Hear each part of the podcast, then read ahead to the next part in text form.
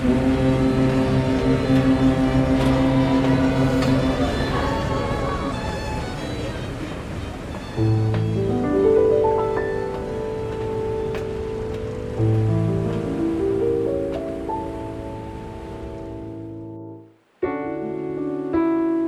いと安らぎをお届けする夜の光ナイトクルーズ。こんばんは。夜の光ナイトクルーズシーズン2案内役の水口聡です。早くも1月が終わろうとしています。昨年からお届けしているこの番組も今日が最終回となりました。今までお聴きくださりありがとうございます。夜の光ナイトクルーズは毎週土曜日の深夜25時に配信。心に安らぎをお届けするインターネットラジオ番組です。ひとときゆったりとした時間の中でお過ごしください。さて今日も新越放送で長い間放送されているキリスト教ラジオ番組「世の光」の過去の番組のほか心休まる賛美歌の演奏そして番組の最後には1週間の始まりにあなたへの励ましのメッセージをお届けしますのでぜひ最後までお付き合いください。それではお聞きの皆さんと共にしばらくの間ナイトクルーズを楽しみましょう。この番組は長野県福音放送を支える会の協力でお送りいたします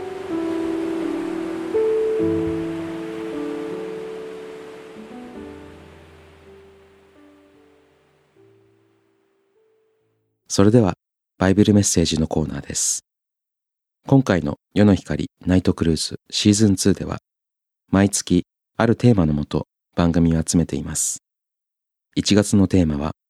新しい年の初めにちなんで新しい一歩を歩み出したいあなたにお届けしたいメッセージです。まずはじめは2008年に放送された関根博之牧師の二つの道をお聞きください。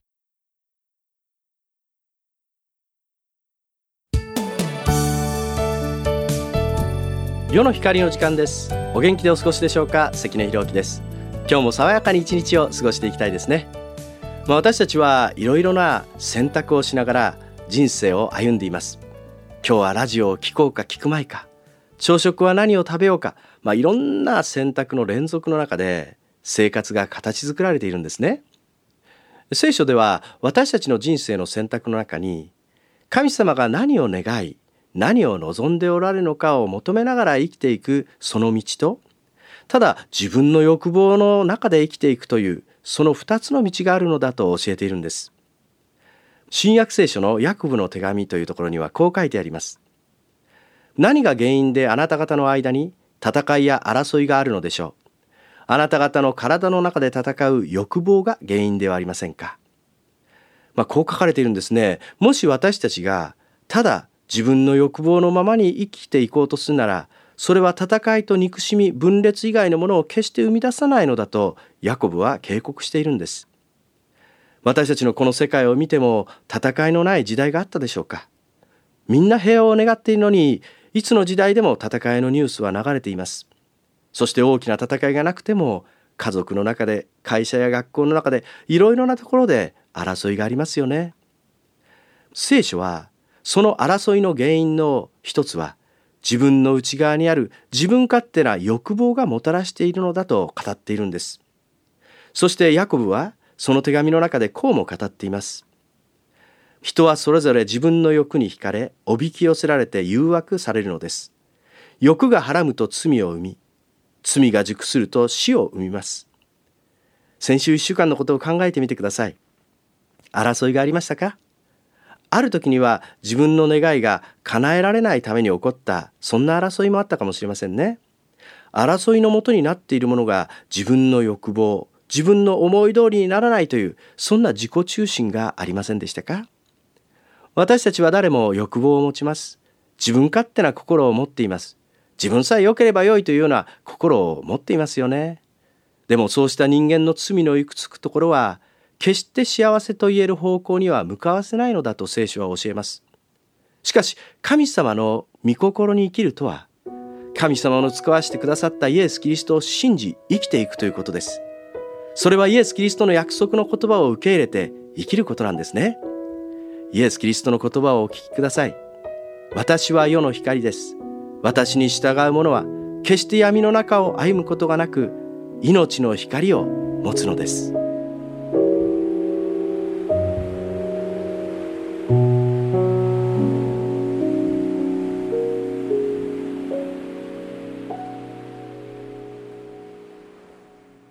それではここで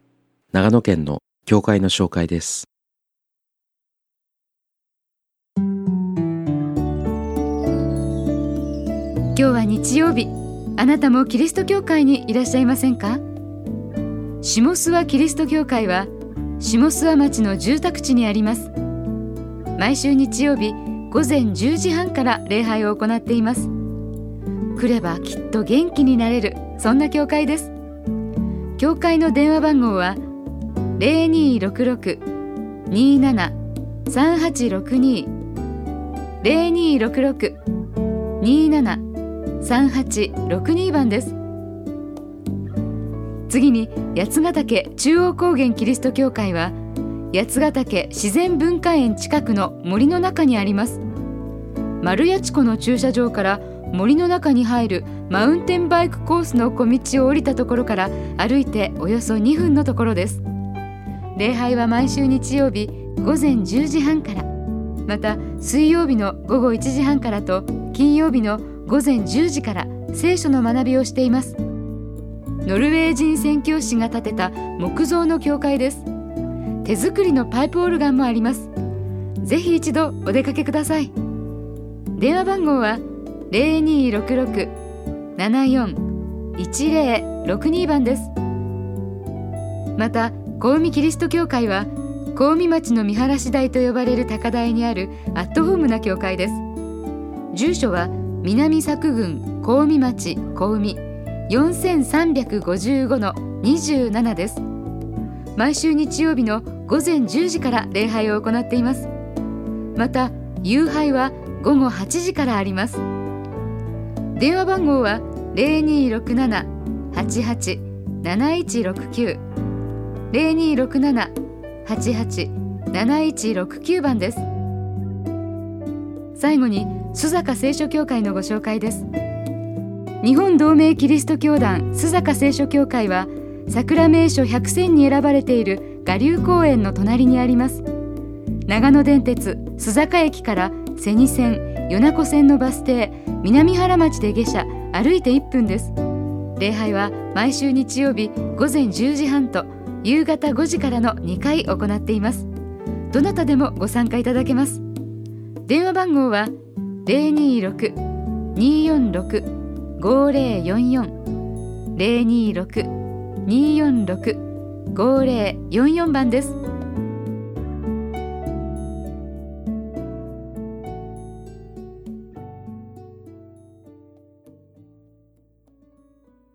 続いてバイブルメッセージをお聞きいただきましょう。2008年に放送された原田則夫牧師からのメッセージ、右向きか左向きかをお聞きください。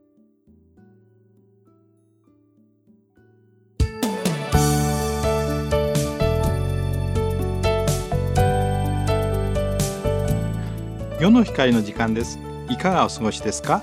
原田則夫です今から三十数年前に読んだたとえ僕に明日はなくともという本があるんですが未だに心に残っている言葉があります。筋ジストロフィー症という筋力低下筋萎縮を起こす難病のために二十歳で死ぬことを宣告された一人息子の正一君にお父さんが語った言葉です。でもね翔ちゃん人間はいつまで生きられるかではなくてどんなふうに生きたかが問題なんだよ。私はその当時二十歳で人生の終止符が打たれるということをどう受け止めてよいのか分かりませんでした。いえ今でも今を生きている自分がどんなふうに生きているのか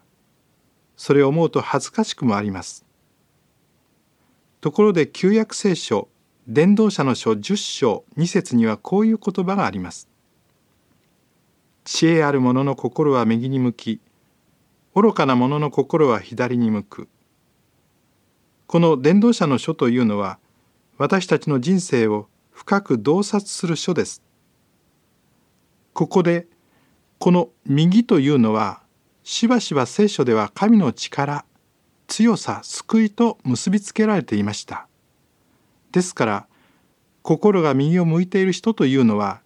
神に心を向けた人であり心が左に向いている人というのは神に心を向けていない人と言えるでしょう。すなわち神と共に歩む道かそれとも神から離れていく道かこの二つの分かれ道が私たちの前に示されているのです。そして私たちに神と共に歩む道を選べと聖書は促しているのです。この道はどんな状況の中でも私たちの命の源でありこの世界を導いている神を神として認め神と共に歩む道です。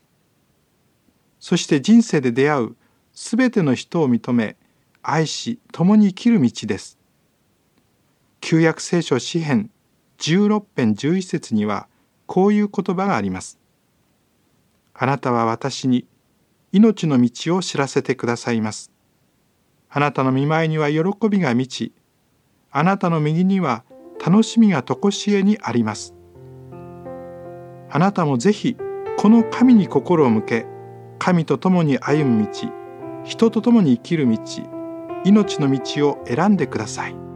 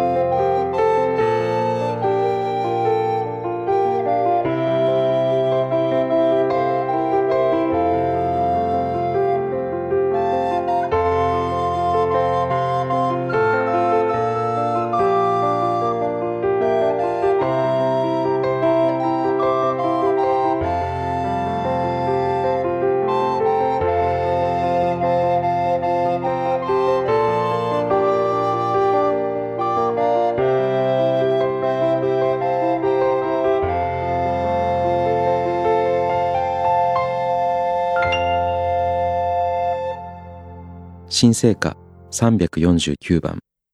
移りゆく時の間もをお届けしました。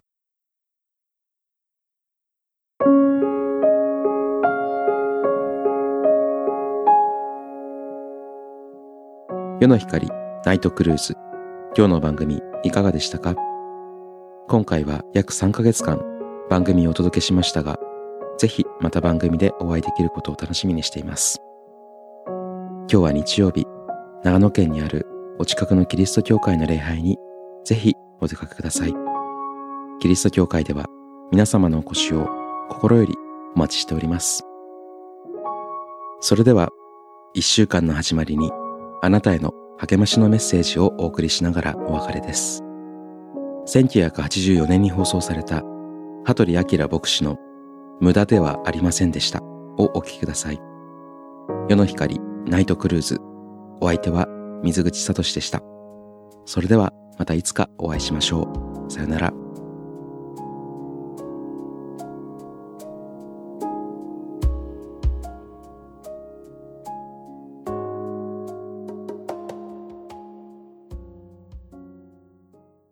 今日は無駄ではありませんでしたっていう題でご一緒に考えてみたいと思うんですよね。はい、人生には山あり谷あり、えー、ところどころに節目節目があるわけですが、はい、今まで歩いてきた人生を振り返って、ああ、全てが無駄だったっていうんでは情けないですよね。そうですね。でも聖書の中にね、はい、そういう節目節目、紆余曲折の多い人生ですけれども、ああ、無駄でなかったと言える生き方、うん、そういう生き方があるということを教えているんですけれども、あのそのために聖書が言います第一のことはですね固く立って動かされることのない土台の上に人生を築き上げていくということなんですね。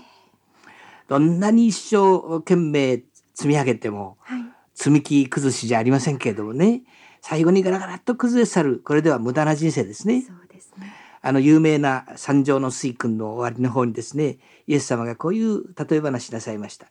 私のこれらの言葉を聞いてそれを行わない者は皆砂の上に自分の家を建てた愚かな人に比べることができます。雨が降って洪水が押し寄せ、風が吹いてその家を打ちつけると倒れてしまいました。しかもそれはひどい倒れ方でした。うん、世の中の多くの人々は、ああ、今までの人生みんな無駄だった。そんな風に考えているでしょうか。あの、僕の人生もどんなものもがいてもダメだ。みんな無駄だった。行き着く先は死だけだというように嘆いている人がいるんじゃないかと私は思うんですね。でも聖書はこう言ってるんですね。しかし神は勝利を与えてくださいました。神がしかし神はっていうのは短い言葉ですが神様が入り込んでくると全てのことが勝利になる。無駄ではなくなる。無駄であったものが無駄でなくなる。絶望が希望に変わる。暗黒が巧妙へと逆転するそういう秘密がこの「しかし神は」っていうところに隠されていると思うんですがどうにもならない無駄だったとしか言いようのない人生涙とため息しかないような人生の局面それを明るい希望に満ちた無駄でない人生に変える展開点それは何だと言いますと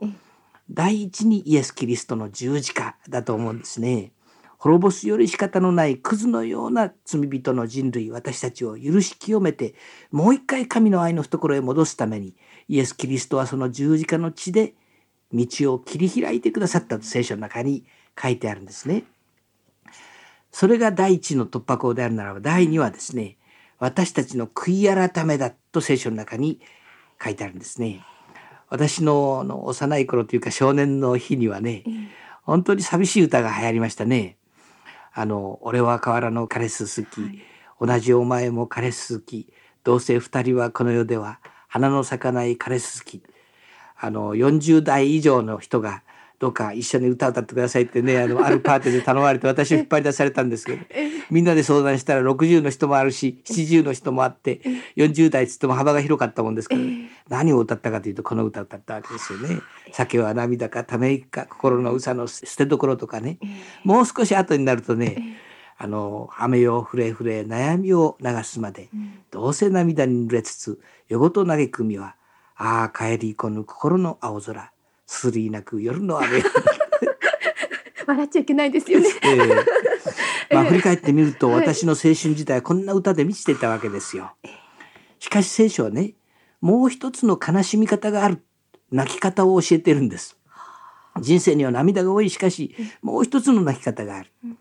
あの聖書をお読みしますと神の御心に沿った悲しみは悔いのない救いに至る悔い改めを生じさせますが世の悲しみは死をもたらします。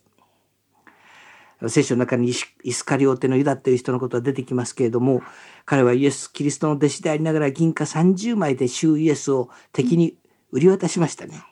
その後で本当に自分のしたことを悔やんで悲しみました。涙が枯れるほど泣きました。しかし彼は悔い改めなかったんですね。なんとか最後まで自分でどうにかしようとして銀貨を返しに行きました。受け取ってもらえなかったのでそれを捨てました。しかしどうにもならないとうとう自分で首をつって死んでしまったんですね。何もかも無駄になった人生でしたね。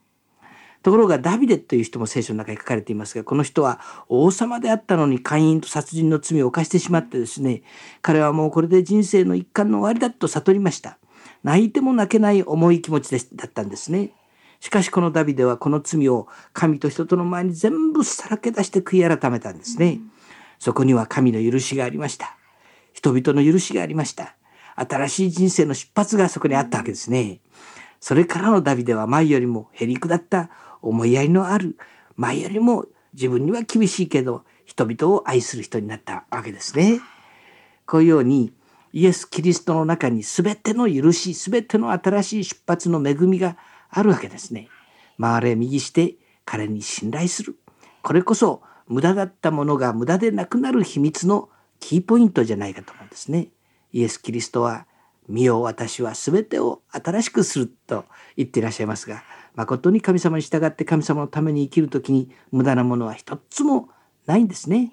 人の目には無駄にも見えましょう。しかし神様にとって永遠に全てのことが無駄でなくなるんですね。イエス様に救われた売春婦が何をしてあげたらいいかわからないで、自分が大切にしたあのこういう匂い油の瓶を割ってそれをイエス様に振りかけた。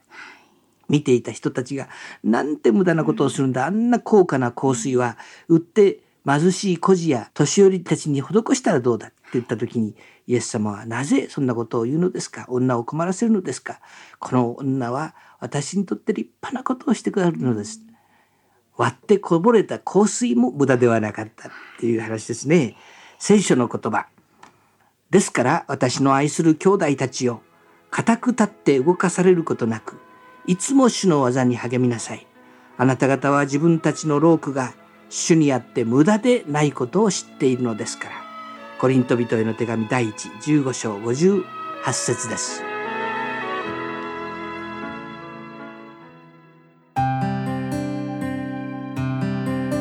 世の光ナイトクルーズこの番組は長野県福井放送を支える会の協力でお送りしました。